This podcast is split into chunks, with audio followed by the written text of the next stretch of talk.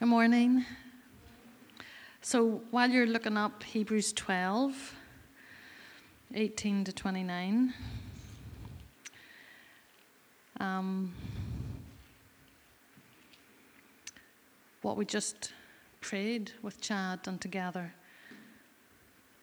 like we don't often think about our lives being like, you know, like the grass that grows up and then it's gone. Like we're here for a moment but there are things that last forever.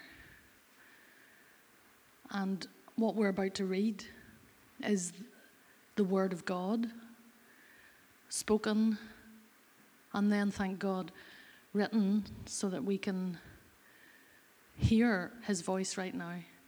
And you all have been coming here for a while, so you know that this is central. Hearing what God says is central.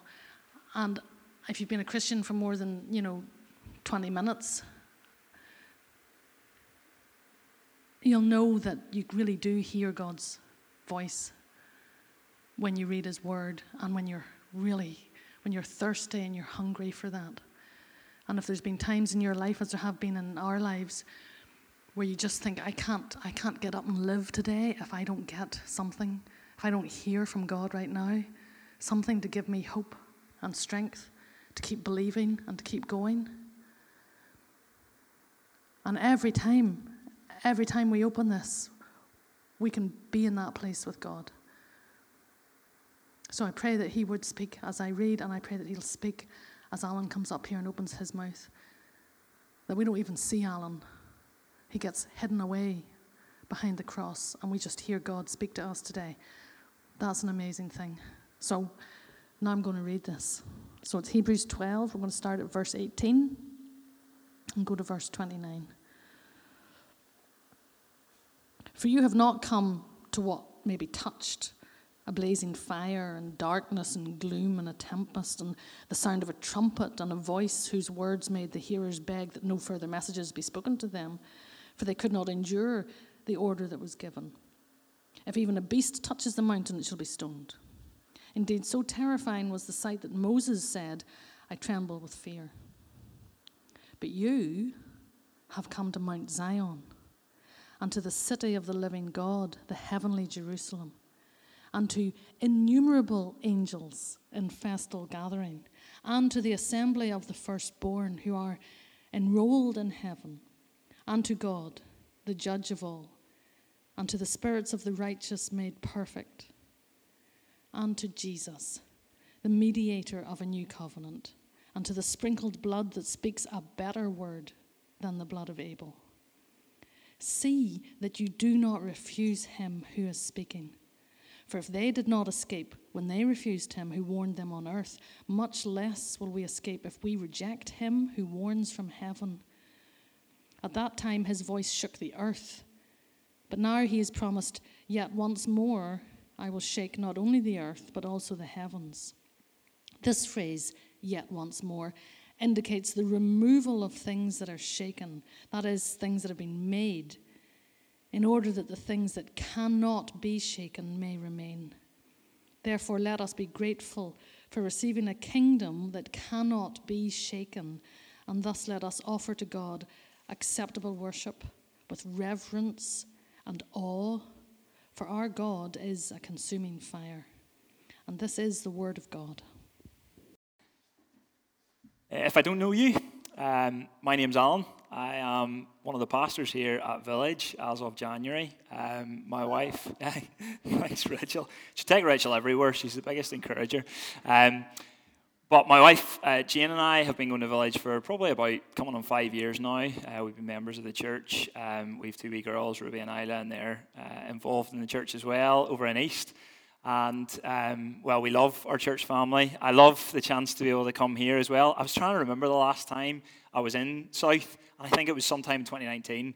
Um, it was definitely pre-pandemic anyway, but you guys have maybe seen me then on online. Um, and uh, whenever we've been together as two congregations. But it's really good to be here today. Um, Andrew told me when I was coming um, that I was to say something pastory about the Belong class. Now, I don't know what that means, but uh, and I tried to ask him, what do you mean by that? But he said, just say something that a pastor would say. So um, here goes. Um, he he kind of was encouraging me to, um, I suppose, let you know why membership is important, um, why coming along to our Belong class might be important as well. Um, and the, really, the, the best thing I can say is that it's, it's biblical. It's something the Bible tells us to be part of a local church, to be members in a local church. Uh, and another big reason, uh, amongst lots of others, is that um, it's not just about in, te- in becoming a member of a church, it's not just about you making a commitment to the church and to the church family. It's about the church family and the elders making a commitment to you as well. It's where we grow, it's where we're encouraged, it's where we're um, exhorted and admonished to keep running this race together. It's a community project, and so that's why membership is really important. And so hopefully that's what Andrew meant when he said, say something pastory. But I would really encourage you to come along to the um, Belong classes, the membership classes. It's a great time to be able to meet church leaders, find out a little bit more about the kind of inner workings of things here at Village, what goes on, why we do what we do. Also, just to find out um, things and ask questions as well. Um, so do sign up for that and come along to that. I'll just pray uh, just before we dive into our passage again. Um, let me pray for us. Father God, we thank you for your word. Uh, we thank you that it is living and it's breathing and it's active, as Rachel has said to us, that you speak to us through your word this morning. And Lord, I pray you would today. I pray that you would, in this difficult passage, in this tough passage, Lord, that you would um, remind us of why we all desperately need Jesus, why the gospel is so crucial. Lord, I pray that you'd encourage us, if we're Christians, to keep looking to Jesus, see that He is our refuge and He is the one who is our shelter. Um, Lord, I pray as well, if, if, anyone hasn't yet put their trust in Jesus, that today that they would see um, there is a real urgency in their, them coming to Jesus, in trusting in Him, that uh, life um, is offered in Him alone and in nothing else in this world. So I pray these things in your Son Jesus' precious name. Amen. I want you to imagine, uh, you maybe have seen this on TV before, but I want you to imagine that you've got uh, a world leader or uh, a state governor, say in America, for example, who's come on the screen on the TV, a press conference, and they're there warning their people about an incoming storm. Maybe it's a, a hurricane or a tornado. It's something, anyway, that is going to have uh, a massive impact. It's going to leave a trail of destruction. And you can see them in the screen. They're calm, they're somber, they've got a seriousness to the tone that they've got. They're encouraging their people to find refuge and shelter from the storm. They're warning their people that if they don't heed this warning, there will be dire consequences. But they're encouraging them that if they do, if they do listen, if they, they seek refuge, they find shelter, they'll make it through the storm. They will come out the other side.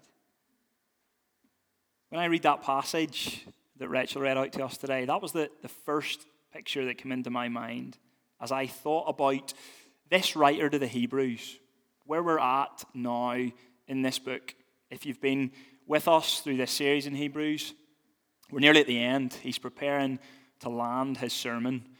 And he takes a real seriousness in this last uh, warning, the last of the five warnings that there are in the book of Hebrews. Because this is make or break stuff here. He wants them to see that there is a storm ahead, a storm like no other.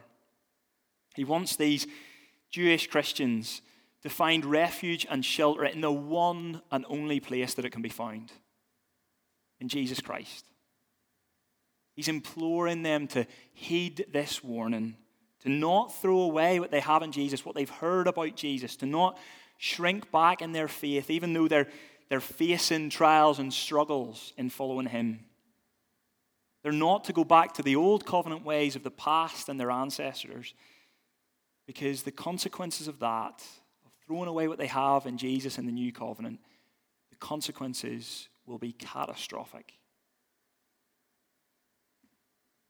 He's encouraging these Jewish Christians who are flagging and who are finding things tough. He's, he's encouraging them one last time to keep going, to keep pressing on, to keep their eyes fixed on Jesus as they run this race, to know all the blessings that they have in Jesus, to know that if they do keep looking to Him, if they keep trusting in Him, they will make it through the storm and they will come out the other side in glory, everlasting glory. I want to level with you this morning. This is a, a tough passage. The writer, he doesn't pull any punches here. And he's going to give us, as well as these Jewish Christians, the most sobering of warnings, especially for anyone who might be thinking of walking away from Jesus. He does that because he loves these Christians. He loves these people. He doesn't want any of them to perish. He wants them all to stay strong in their faith, to keep persevering to the end, because he wants them all to be there in glory. If I could summarize what this writer is saying in this passage today, here's what it is what we receive in the new covenant and in Jesus Christ is far greater, far better than anything we experience in the old. The blessings of the new covenant are so much better than the blessings of the old. But with that also comes greater accountability. Greater blessings means greater accountability. And so we must not refuse Jesus and his word. We cannot. That's what he says to them in verse 25 of our passage today. Don't throw away what you have in Jesus because the consequences of that are dire. They're not worth thinking about. But rather, live a life of thanksgiving and worship to God. That's what he's saying to them this morning. And I just want us to look at our passage here in two parts. The first part is this the greater blessings of the new covenant. So I want us to be reminded, as he wants to remind these uh, Jews, of their greater blessings in the new covenant. And then I want us to remi- be reminded of the greater accountability that there is with the new covenant. So the greater blessings and the greater accountability. So, the greater blessings of the new covenant. That's what he's talking about in verses 18 to 24. And he says to them, What you've received in the new covenant in Jesus Christ is so much better than what the children of Israel received from Moses in the Old Covenant. Where you've come to now in Jesus is so much better than where they were in the Old Covenant. And it's so much better than what you're being tempted to go back to, because remember, that's what these Jewish Christians were thinking of. They were tempted to go back to the Old Covenant ways of their past. And notice the word for at the beginning of verse 18. It links us back to what he's been talking about already. This is why we press on in this race, even though it's tough at times. This is why we accept rather than despise God's discipline in our lives. This is why we can strengthen our tired hands and weak knees and make straight paths for our feet. Because through Jesus in the new covenant, the blessings we've received are so much better. And he shows us this by contrasting two mountains. So, verse 18 For you have not come to what could be touched. Now, we're going to see that's a physical mountain. What could be touched? That's Mount Sinai. And then verse 22, he says, But you have come to Mount Zion. Now, I struggled massively in the last gathering between Sinai and Zion. I just kept getting them mixed up. I'm going to try my best this time to not. They're just very similar whenever you're at the front saying them. But basically, here's what he's saying In Jesus in the new covenant, your home address isn't Mount Sinai, it's Mount Zion. You've not come to Mount Sinai, to the old covenant, to Moses. You've come to Mount Zion, to Jesus, to the new covenant, and it's so much better. And, and we need to grasp what these two mountains represent in order to know why it's better. So, Mount Sinai, it was the physical mountain that Moses climbed to receive God's law on behalf of Israel. So, Mount Sinai, it represents the old covenant and the law. But then we've got Mount Zion. We're going to see it's the, the city of the living God. That's what he says to us in the passage, the heavenly Jerusalem. So, it represents where believers have come to now in Jesus. it represents the gospel of grace. And we see in verses 18 to 24, there's a massive difference between these two mountains. I want you to come with me uh, in your Bible, if you have one, to Exodus 19. Turn to Exodus 19. Keep your finger in, in Hebrews 12 uh, as well, so that we can see the scene where uh, he's talking about here in Exodus 19. That's where uh, the children of Israel came to with Moses to Mount Sinai in Exodus 19. And this is what he's describing in, Ex- uh, in Hebrews 12. Mount Sinai, we're going to see, it was a place of terror. It was a terrifying experience for the people of Israel.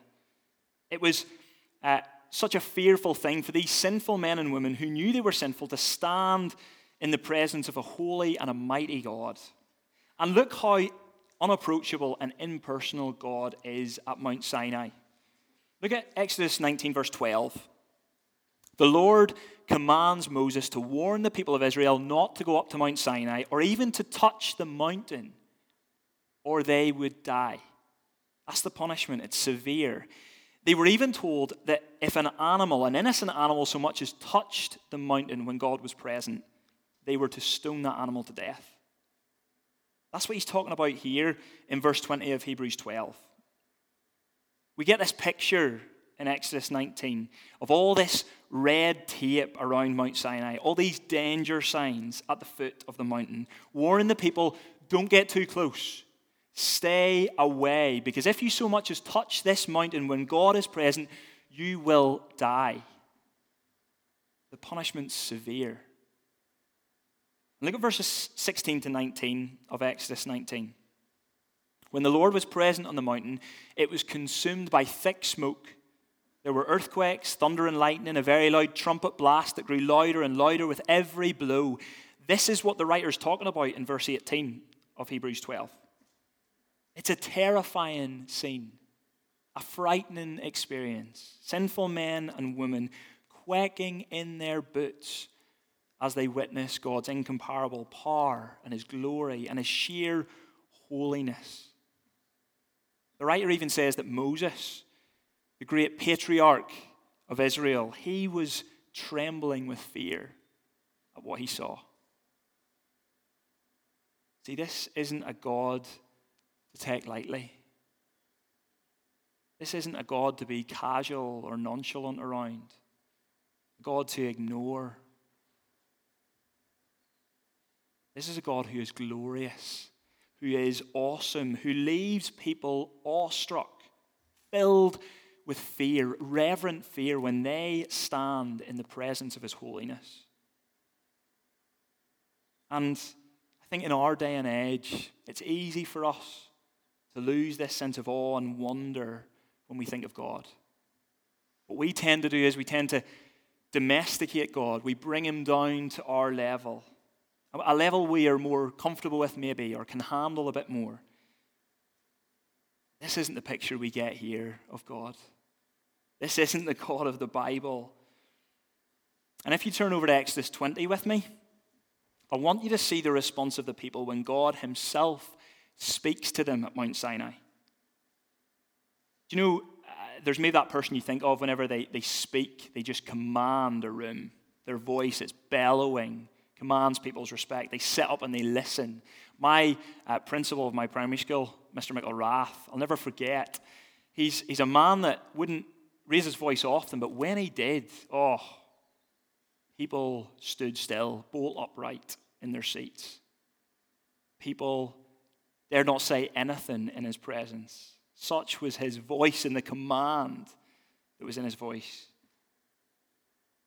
Look at the gathered people of God, thousands upon thousands of them, hearing the unfiltered voice of God at Mount Sinai. Look how they respond. Verse 18 of Exodus 20.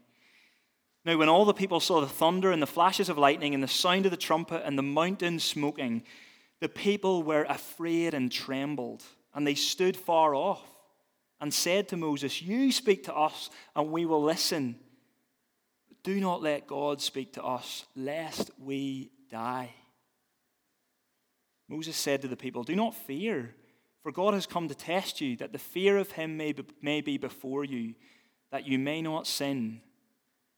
The people stood far off while Moses drew near to the thick darkness where God was.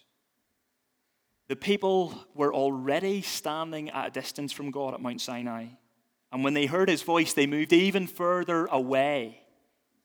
They hear God's voice and they say to Moses, Never let God speak to us again.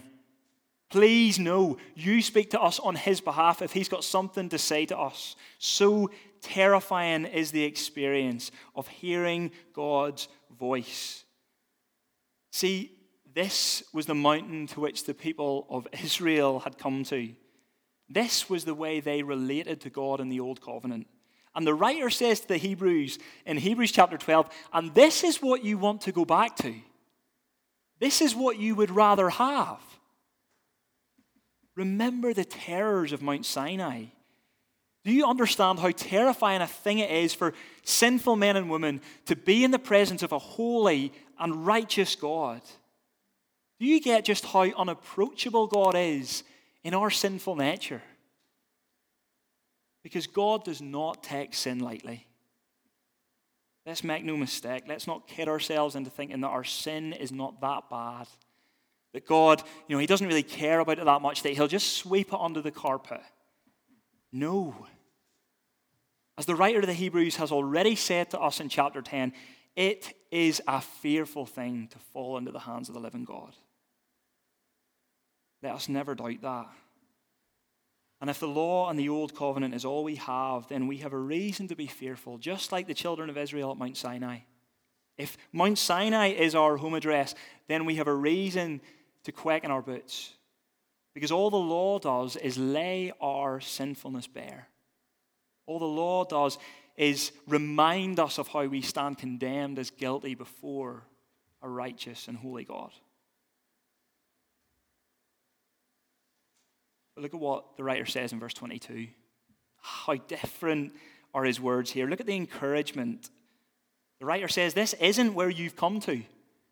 This isn't your home address because through Jesus in the new covenant, you've come to a different mountain. You've come to Mount Zion. And the picture couldn't be any different. Where there was terror and there was fear at Mount Sinai, there's blessing and there's joy and there's celebration at Mount Zion. Where Sinai showed God's inaccessibility, don't come too close to this God. Zion shows the full access that we have to God through Jesus Christ. Where Sinai was impersonal, a God who stands far off from his people, Zion shows a God who draws his people near. It is a beautiful picture. And there are lots of things in the Old Testament that Mount Zion represented. Too many for me to list. It was, it's talked about over 150 times in the Old Testament. But sometimes it's talked about as the city of Jerusalem. Sometimes it's talked about as the city of David. Uh, the temple in Jerusalem is also called Mount Zion, and it's used to refer to the land of Judah and the nation of Israel as a whole sometimes as well. If you want to know more about, look up Mount Zion, type into Google and go to Got Questions. It gives a brilliant kind of overview of what Mount Zion represented in the Old Testament and also then in the New. But in the in what they all have in common, all those different kind of distinctives, there's one thing that stands out Zion is the place where God dwells with his people. It's the place where God dwells with his people. And in the New Testament, Zion refers to God's spiritual kingdom. So the spiritual city of Jerusalem in the new heavens and the new earth. That's what the writer's talking about here in, in verse 22. But you have come to Mount Zion and to the city of the living God, the heavenly Jerusalem it's that heavenly city that Abraham and all those other uh, faithful men and women of Hebrews 11, it's the city they were looking to by faith, that they could see by faith. And look who's in this heavenly city. This is incredible. Verse 22 innumerable angels in festal gathering. Angels enjoying the party of all parties. I wonder what the best party is that you've ever been to. We're all dying for a good party, aren't we? Good wedding party or something like that. This party tops them all. Thousands upon thousands of angels, too many to number, are gathered on the dance floor, celebrating and worshiping God with all they have forever. What a picture. And verse 23 we are there with them, the church. We are the assembly of the firstborn who are enrolled in heaven. God's chosen people from every tribe, tongue, and nation gathered there with these angels in celebration before God. And here's the amazing thing about being called the assembly of the firstborn. Usually, the way it works in a family is there's only one firstborn. And, and certainly in kind of old Jewish history, the, the, um, the firstborn was the one, they were the only one in the family who would receive the blessings and the privileges and the rights and the inheritance of being the firstborn. But this is an assembly of the firstborn. Every single one of us who belong in this heavenly city are afforded the honor and the blessings and the privileges of being the firstborn because of Jesus. Because in Jesus, we are seen by God as firstborn sons and daughters, meaning that everything that Jesus is due, everything that is afforded to him, is given to us as well. Isn't that amazing? One incredible encouragement, especially if you think of these Jewish Christians, because they were losing so much here and now on earth. Their property was being plundered, their, their name was being pulled through the mud. The writer says, Jesus, you have everything. You lack nothing. Think of the eternal blessings that are afforded to you as a firstborn son or daughter. It's what Paul says in Ephesians chapter 1, verse 3, where he's got that doxology, just praising God for what we have received as believers. He says this at the start Blessed be the God and Father of our Lord Jesus Christ, who has blessed us in Christ with every spiritual blessing in the heavenly places. Everything we could ever need or want or ask for, given to us through Jesus. And you think of last week, verses 16 and 17, what the writer has said about Esau, the firstborn son who threw away his rights and his inheritance, all for a bowl of stew. Why would we ever throw our eternal inheritance away for things in this earth that fade and that pass away? Why would we do it? And don't gloss over the end of verse 23, because if you're a believer this morning, if you've trusted in Jesus for salvation, then the writer says your name is enrolled in heaven. Your name is in the heavenly register, the greatest register to have your name, the Lamb's book of life, never to be rubbed out, never to be tipexed over. It's there forever, written with the blood of our Savior Jesus. This is not like being picked for the football team when I was younger, where you're wondering if your name's going to be read out. You're fearing. The anxiety is building, the worry. Maybe he's forgotten about me, the coach. Maybe I haven't done enough to make it onto the team. No. Our acceptance of Jesus and his word is what guarantees our citizenship in this heavenly city. That's it.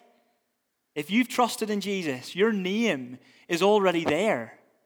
It's already in that heavenly register, so you can be absolutely sure when Jesus Christ returns and he calls out for his people and he calls them to himself, your name will be read out too.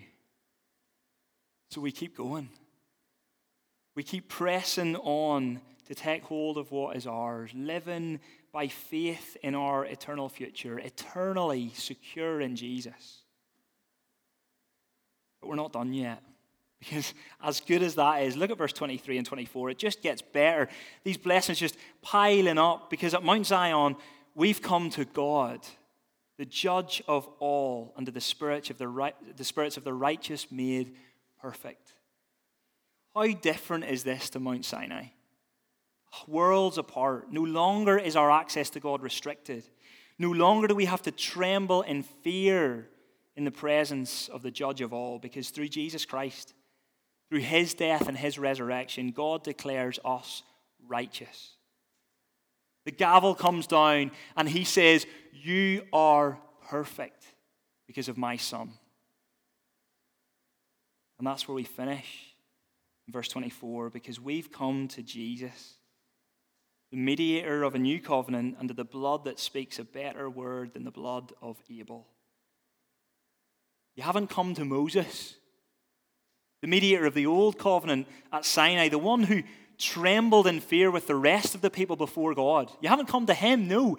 You've come to Jesus, the mediator of a new and better covenant, our perfect representative before God, our perfect high priest who's seated at the right hand of his Father in heaven, the one who offered a perfect sacrifice of his own blood, which speaks a far better word than the blood of Abel. You remember Abel? Abel was killed by his brother Cain, the first murder in the Bible in Genesis. And his blood spilled out in the ground and it cried out to God for vengeance, judgment. But as Jesus' blood was spilled at the cross of Calvary, it didn't cry out for vengeance, it cried out mercy. Father, have mercy. Forgive them. Pardon them.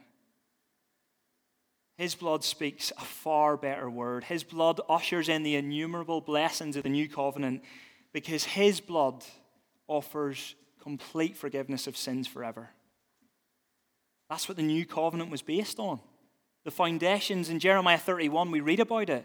You can see it on the screen. I'm just going to read the last line, but this is the foundations of this new covenant. The blessings we receive are based on God forgiving and forgetting our sins forever. For I will forgive their iniquity and I will remember their sin no more. If you're a believer this morning, you have not come to Mount Sinai. You have come to Mount Zion. Mount Sinai is not how you relate to God. The law, all it does is remind us of our sinfulness.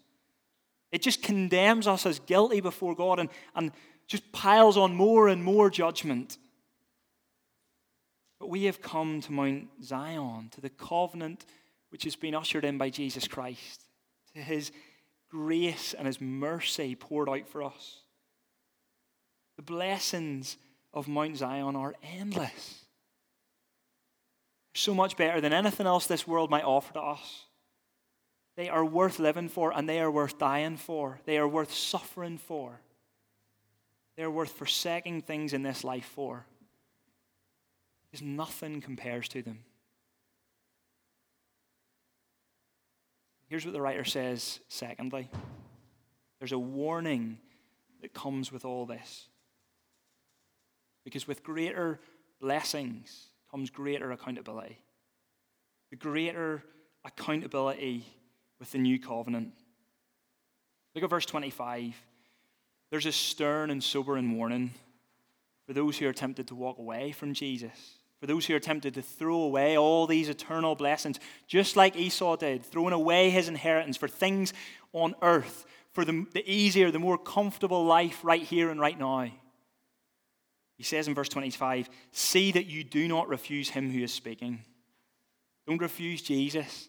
For they, that's the children of Israel, if they did not escape when they refused him who warned them on earth, much less will we escape if we reject him who warns from heaven. Remember the children of Israel? Remember what happened to them? We heard about this already from our uh, writer here in Hebrews in chapters 3 to 6. The children of Israel, they had this frightening experience at Mount Sinai of the holiness and the power and the majesty of God, and yet they still rejected him. They hardened their hearts. They continually broke their covenant promises with him, continually disobeying him and being unfaithful to him with other gods. And in the end, they experienced his judgment. They didn't enter the land that God had promised them, and they died in the wilderness. And the writer says if that's the judgment they received for rejecting God's word on earth, how much worse will it be for us if we reject him who warns from heaven? How much worse for those who reject Jesus? He warns from heaven. Remember his warning in chapter 10, verse 29. How much worse punishment do you think will be deserved by the one who has trampled underfoot the Son of God and has profaned the blood of the covenant by which he was sanctified and has outraged the Spirit of grace? The writer is saying to these flagging Christians, tempted to throw it all away, if you think that the experience of your forefathers at Sinai sounds awesome and terrifying and fearful. You haven't seen anything yet. Because verse 26, at that time, at Mount Sinai, when God spoke and God's voice shook the earth, the people begged Moses to not let him speak to them ever again. At that time, that's what happened. But now, he has promised yet once more, I will shake not only the earth, but also the heavens. This phrase, yet once more, indicates the removal of things that are shaken. That is, the things which have been made, in order that the things which cannot be shaken may remain. The writer is quoting Haggai chapter 2 here, and he's speaking of a time when God comes in final judgment to wrap up this world, to restore all things, to perfectly dwell with his redeemed people. And at this time, it isn't going to be an earthquake, it's going to be a universe. Heavens and the earth and the sea and all the dry land will be shaken this time. And only the things which have been redeemed by the blood of Jesus Christ will remain. Everything else will be shaken to the point of obliteration. I don't know if you've seen on TV, maybe on the news, the destruction when an earthquake strikes. Cities laid in ruins, buildings reduced to rubble. It is a terrifying thing to look at. This speaks of a time when God will shake the whole universe and the heavens so violently that everything will be broken to millions of pieces. Everything created reduced to dust that can be blown away in the wind. And the only thing that's left standing will be God's eternal kingdom and God's redeemed people. Listen, God's judgment is never a nice thing to talk about. It's not a nice thing to consider. And if this is your first time in church, well, please hear me. We don't always talk in these ways. We don't. But here at Village, we are committed to preaching through passages, through whole texts of Scripture, which means that at times we will come to passages like this and we're not going to gloss over them. We're not going to avoid them. We're going to preach the hard stuff because we know it matters. We all, me included in this, we all need to hear and to heed passages like this. There is a seriousness to this because the God who never lies, he promises that there is a time when King Jesus will come back to this earth. He will leave his heavenly throne and he won't come back this time as a baby born in a lowly stable. No, He'll come this time as the King of Kings and the Lord of Lords, riding on a white horse, a two edged sword in his mouth, coming to judge the living and the dead. And it is a fearful and a terrifying prospect for anyone who stands guilty before God. And that is me without Jesus. That is you without Jesus, too. Without Jesus, I deserve God's judgment. I deserve to experience God's wrath for the sin in my heart and the sin which shows itself in my life. As much as I want to avoid that and escape it and forget about it, it's the truth. And I am a sinner who stands guilty before a holy God, and so are you. But this is what makes the gospel of Jesus Christ, such incredible, life changing news. We must hear the bad news in order to understand just how good the good news really is. Because even though I stand before God guilty and condemned, God is merciful and forgiving. He doesn't want anyone to perish. He doesn't want us to face his righteous wrath. And so, in his love and in his grace, he offers us the way to be safe from the storm of his coming judgment. He offers his only son, Jesus, to stand in my place and in yours, to bear the full force of his wrath and judgment against sin for us, so that we don't have to. Jesus Christ, the innocent Son of God, he stood at the cross and hung on the cross and became unrighteous for me. And he experienced separation from God, his Father, so that I don't have to. He experienced death so that we can experience life forever in eternity. What grace, what love, and what mercy there is in the gospel, in the good news of Jesus Christ.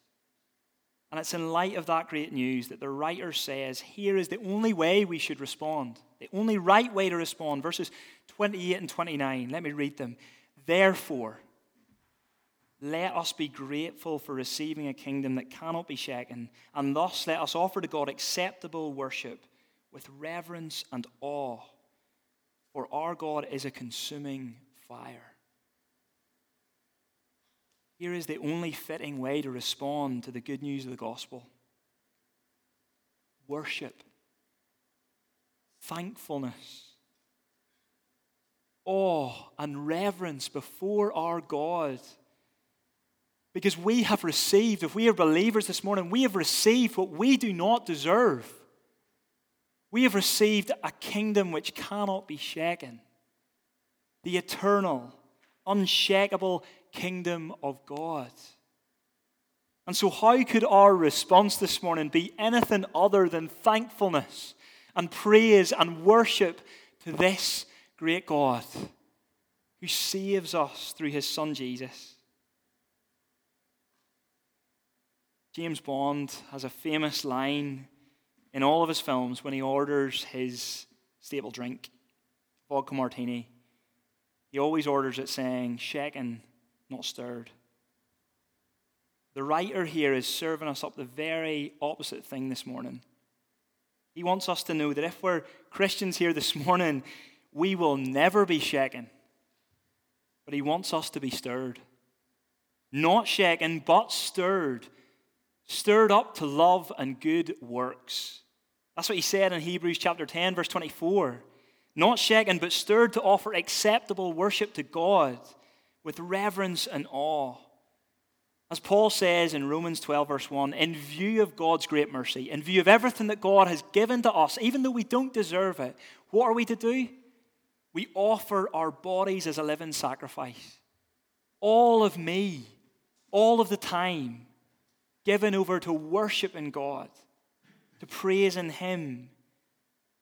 That's acceptable worship. That's true and proper worship, as Paul says praising Him with our lips, glorifying Him by the lives that we live in obedience to Him and His Word, thanking Him every day when we wake up for the grace and the mercy and the forgiveness that He has shown to us, serving Him with a joyful and a glad heart because He alone is worthy of our highest praise. Worship is never a matter of willpower.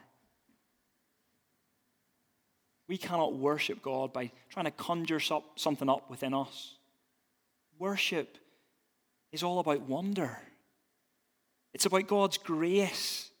It's a heart that's captivated by the awesomeness of God, knowing that God is a consuming fire, not to be messed with, a fearful prospect, not to be taken lightly in any way, but yet, He's our God. In Jesus Christ, we know that we will not be consumed by the fire, but we will stand forever. If you're not a Christian this morning, the gospel of Jesus Christ, it demands a response from you today. The gospel is an ultimatum almost. There's no sitting on the fence. If you've not trusted Jesus, well, the writer makes it plain and simple to us today. We can either do what he's saying to them not to do in verse 25, that's refuse Jesus, turn away from Jesus. But if we do that, he's told us what to expect, he's warned us about what's ahead. He says there is a place to be safe from this storm.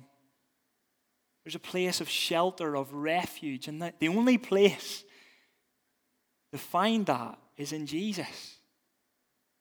In his death and in his resurrection, trusting in him with our lives.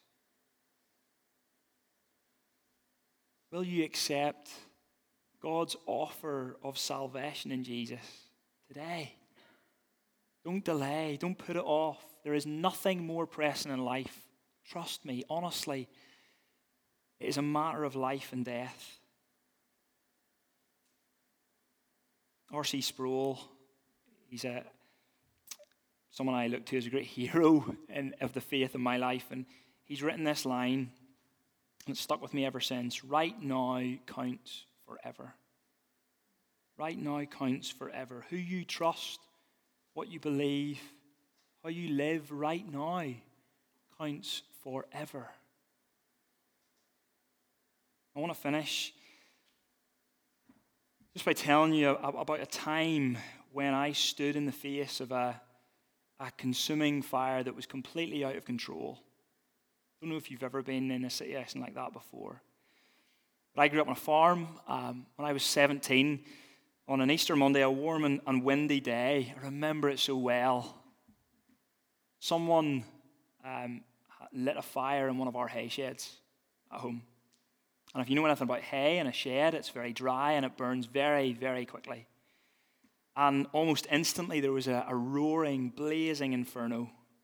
And I just remember the terror in my dad's face as he ran towards me, the whites of his eyes, I could see it. And he cried out to my mom to call 999. And he told me to grab a hose that was there on the farm and to try and to go and do something, anything, as he tried to fill up buckets of water. And I ran with this hose, thinking, what am I going to do? Like a little garden hose, what am I going to do in the face of this fire?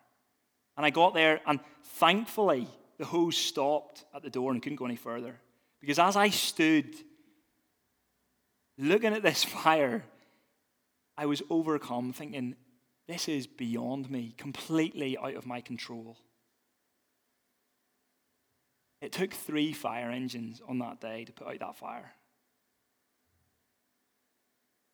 All the fire engines in the world will not put out the fire when God, the consuming fire, comes judgment. We try and run from him, we will not escape. But if we run to Jesus today, we will be safe forever. He is our only hope. He is our only refuge in this storm. Let me pray for us now.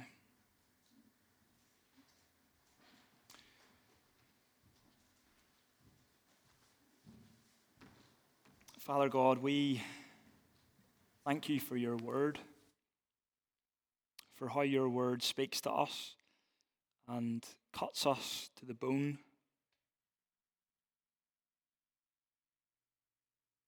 Lord, we know that we need to hear passages like this, as uncomfortable as it makes us feel, as much as we might squirm. Lord, this is for our good.